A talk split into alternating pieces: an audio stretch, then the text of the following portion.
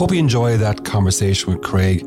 I certainly appreciated he making time for us from his role as CEO in an organization based out in Puerto Rico. And I am joking. He was not at the beach. He was busy at work and made time for this conversation. So thank you, Craig. I think in summary, three things jump out for me. Three key words that sound simple, but really are quite profound. And it's the classic case of the simplicity on the other side of complexity. Those three words for me are humility, wisdom, and the act of listening. This is a, a, regular theme that comes through in this podcast. And every leader I speak to who has gone through some big moments, some big learning moments, some tough transitions, maybe even some humiliations where they have been you know, recognized for their public mistakes and had to overcome those. Invariably, these three words emerge as part of the outcome for those leaders. So I just want to spend a little bit of time ruminating on, on those three words.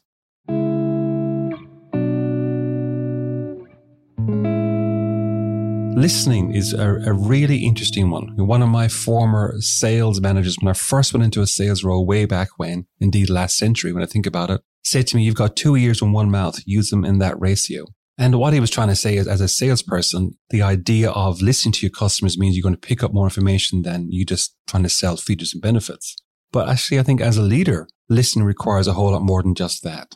Listening for content is the idea of how do I try to understand what people are saying listening for meaning means how do I try to understand what people are not saying, but it points to what they really mean, even if they don't understand it themselves. And of course, listening for identity means who is this person in front of me? What do they stand for? What are their values, etc. All of those levels of listening require a non-defensiveness. And what that means, I think, is I need to let go any sense of judgment of the other person if I'm truly going to listen to that person.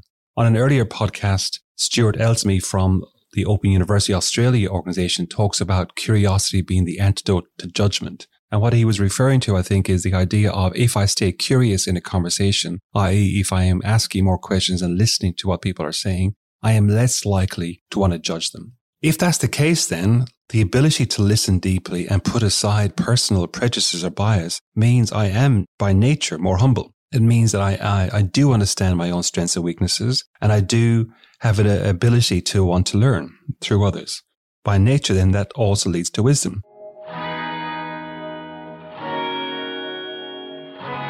Wisdom meaning, according to Craig at least, the intersection between knowledge and experiences. If I am able to reflect on my experiences that I have gained, or indeed reflect on the experiences other people have gained, I am more likely to increase my own knowledge and then therefore by nature I'm more likely to make more incisive or better decisions.